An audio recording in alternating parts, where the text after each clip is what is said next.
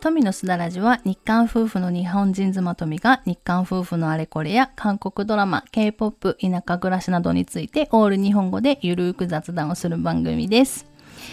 皆さんこんにちは、富です。えー、太駅更新のこの富のすだらじなんと3回目です。しかも週1ぐらいで今更新してるっていう、えー、私の三日坊主がですね、えー、なんかすごい続いてる、自分でも3週続いたのがすごいと、まあ3回目ですけどね、あの続いてるので自分でもすごいもう、あ、私よくやったなと褒めているっていう状況なんですけれども、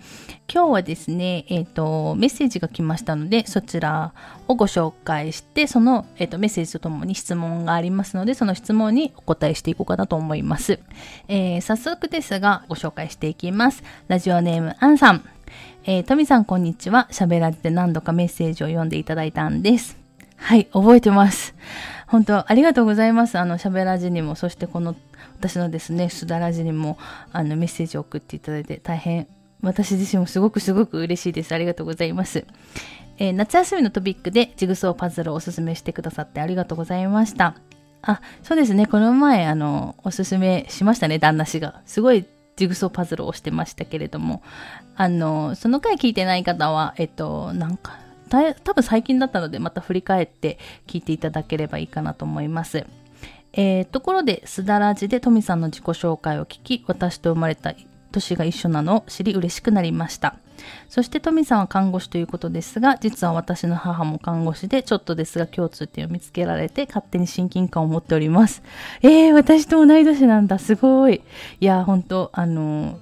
こういうラジオでしか、こう、ね、こういうラジオやってるからこそつながれるこの同い年っていう、まあ同い年じゃなくてもですね、まあいろんなあの宮崎以外の人ともつながれるっていうのが今私もとても嬉しく思ってます。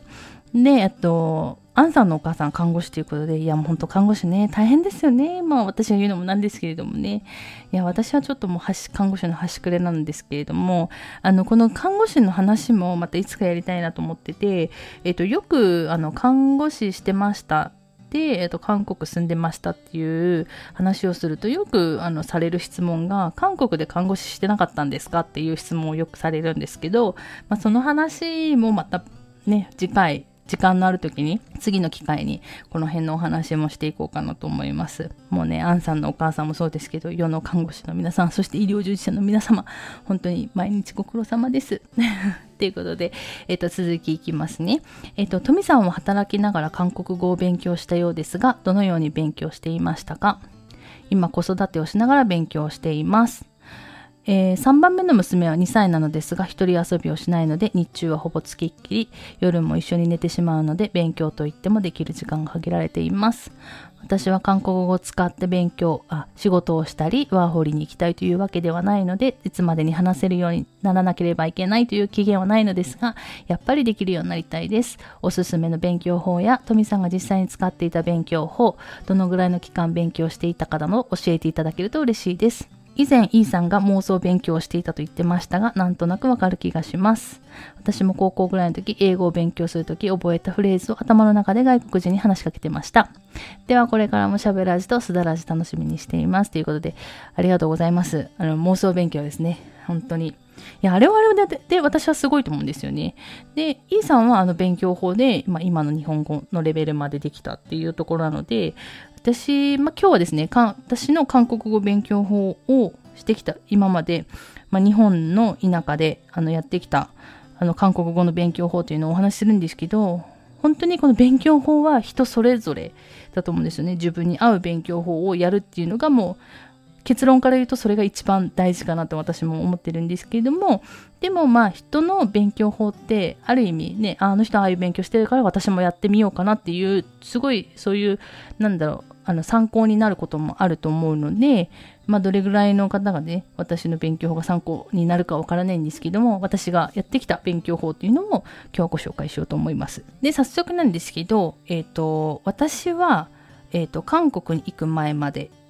えー、とずっとまあ韓国語の勉強をしていたんですけれども、えー、と期間で言うと大体4年半ぐらい勉強してました。で、えー、とずっと宮崎に住んでいたので宮崎のまあこの田舎って言われるですねこの宮崎の田舎で4年半勉強してました。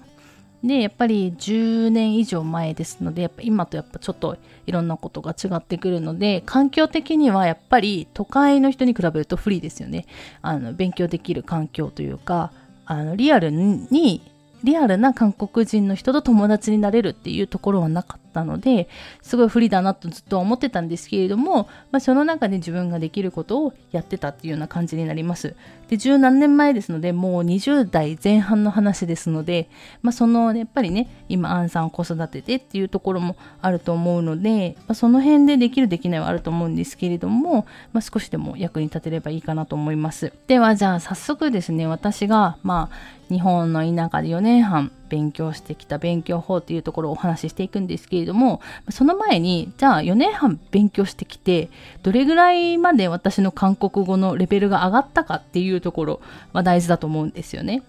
で私はですねその4年半の間にだいたい中級レベルって言われるくらいまで韓国語が伸びたと思ってます。で、中級レベルって一概に言っても、まあ、その幅は広いですので、まあ、じゃあどれぐらいのレベルかっていうところで、まあ、わかりやすい、わかりやすいかなわからないんですけども、大体どれぐらいっていうのを、ちょっと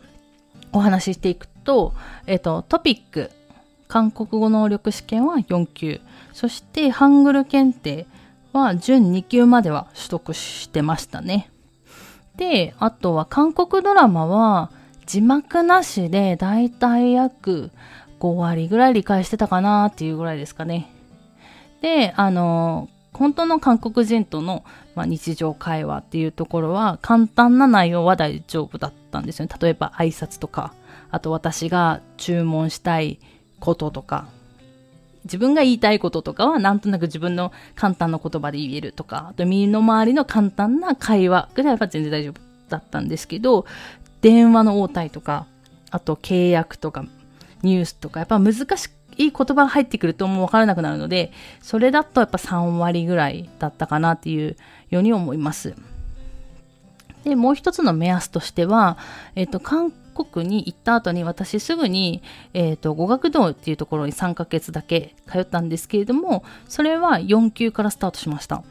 で、えっ、ー、と、語学堂に行くとですね、レベルテストっていうのを受けて、まあ、自分がどの級に入るのかっていうのを、あの、テストするんですけれども、私は4級からで、4級は中の上ぐらいですね。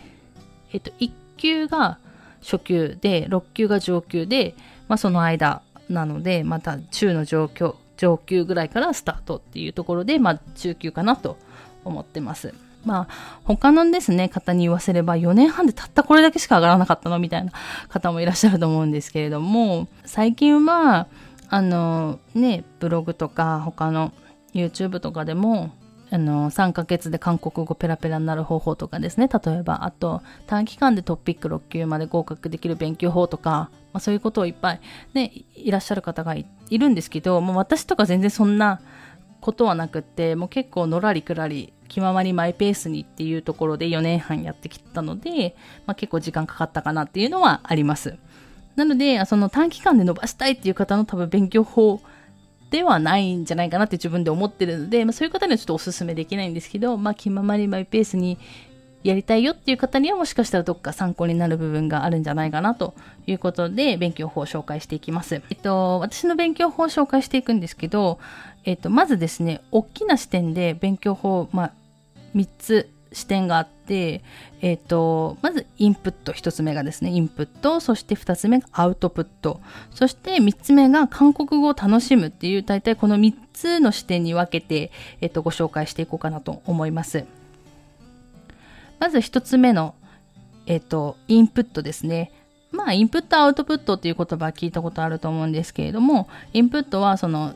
えーとまあ、取り入れるっていうところですね韓国語の文法なり単語なり取り入れるっていうところで、えーと、私の場合は、えーと、小さな韓国語教室に通うっていうのとあと独学もちろん独学になるんですけども韓国語の学習本を、まあ、買って、まあ、やってましたね。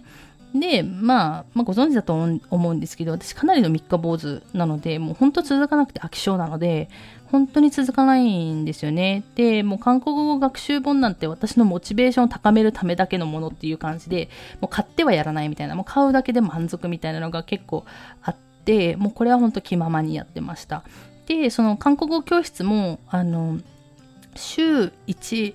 やってたんですけどもう仕事もしてるし仕事帰りに行かないといけないしもう仕事で疲れていけないということももう言い訳のようにして自分に言い訳をしていかないということも全然あってもう3ヶ月ぐらい平気で行かないとかそういうのもあってもう行ったり行かなかったりみたいなのをずっとあの繰り返しながら、まあ、2年ちょっとぐらいかな行ってましたね。でも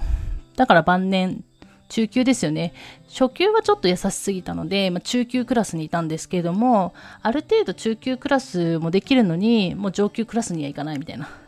の、本当になんか、まあ、そこもいろいろあるんですけど、まあ、なんかずっと中級クラスで 中級クラスをもう守り抜いてたみたいな感じではありましたね。で、まあ、次が2つ目の、まあ、アウトプットっていう視点になるんですけれどもそのね気ままにやってたインプットの内容をどっかでま発散して発揮してですね出していって、まあ、自分のものにしていくっていうところになるかと思うんですけども、えっと、これは大体、えっと、具体的に言うと3つやってて、えっと、まず1つ目が ECC のオンライン韓国語会話っていうのに通ってました。で、あの、本当に、あの、田舎なんで、ないんですよ、実際に韓国人と話すっていうところが。なので、えっ、と、どこでじゃあ韓国語をやるのか、話話すのかってなった時にもすごいその当時全然なくって見つけたのがその INCC のオンライン韓国語会話で、今のようにハロートークとか、そういう、なんですっけ、今のようにはないので、まあ、どっかお金出してやるしかないっていうので、ちょっと根は張ったんですけど、まあそこでやってましたね。で、えっと、あとは、えっと、二つ目が、えっと、リアルな韓国人の友達ではなく、あのネット上で、まあ、韓国人の友達を作ってその友達に使ってましたなのでリアルじゃないので喋るっていうことはできないんですけどもメールでとかあとツイッターでとかまあもしくはあの当時多分カカオトークあったからまあなんか交換をしてえっ、ー、と、それでやり取りをするっていう。だからその時は韓国語を、だからそこ、そのメールのやり取りとかを韓国語でやる。できればですね。向こうが日本語できるけど、私は日本語でできるだけ返さないって決めて、ずっと韓国語でやり取りをするっていう風にやってました。で、あと3つ目が、えっと、これはもう、皆さん王道だと思うんですけど、試験を受けるっていうところですね。定期的に試験を受けて、まあ、自分がどれぐらいの実力なのかっていうのは知っておくっていうので、えーと、試験は受けてました。で最後大きなのの3つ目ですねが韓国語を楽しむっていうので、えっ、と、これは具体的に、まあ、これはもう皆さんやってると思うんですけど、具体的に3つありまして、えっ、と、1つ目が韓国ドラマを見る、2つ目が K-POP を聴きまくって、もう歌いまくる、で、3つ目が、えっ、と、ポッドキャストを睡眠剤代わりに聴きまくるっていうね。まあもうこれは言わなくてもわかると思うんですけど、ただもう私、大まかにじゃあ今インプット、アウトプット、韓国語を楽しむっていう視点になった時に、トータル的に見て絶対韓国語を楽しむっていうところが比率的には大きく占めてて、で、ここは多分ちょっと変態というか、もう、こいつやばいんじゃないっていう感じでやったのは、本当に毎日 K-POP を聴くか、韓国ドラマを見るか、何かをしてないと、もうなんかちょっとおかしくなるというか、ちょっともう変みたいな。なので、ちょっと変態だったんですよね。だから何かしらしてないといけないっていうのはもうあったので、それぐらいまあ好きだったっていうのもあるんですけれども、だからもう毎日だから韓国語には触れてました。たとえ、あその、オンライン英会話に行かなく、韓国語会話、英会話じゃなくてですね、韓国語会話に行かなくても、小さな韓国教室を休みまくって、あの、買った本もただただ、ね、ただ棚棚に入れとくだけっていうところあっても、もう何、えっと、K-POP は聞くか、もしくは韓国ドラマ見るか、ポッドキャストを寝ながら聞くとか、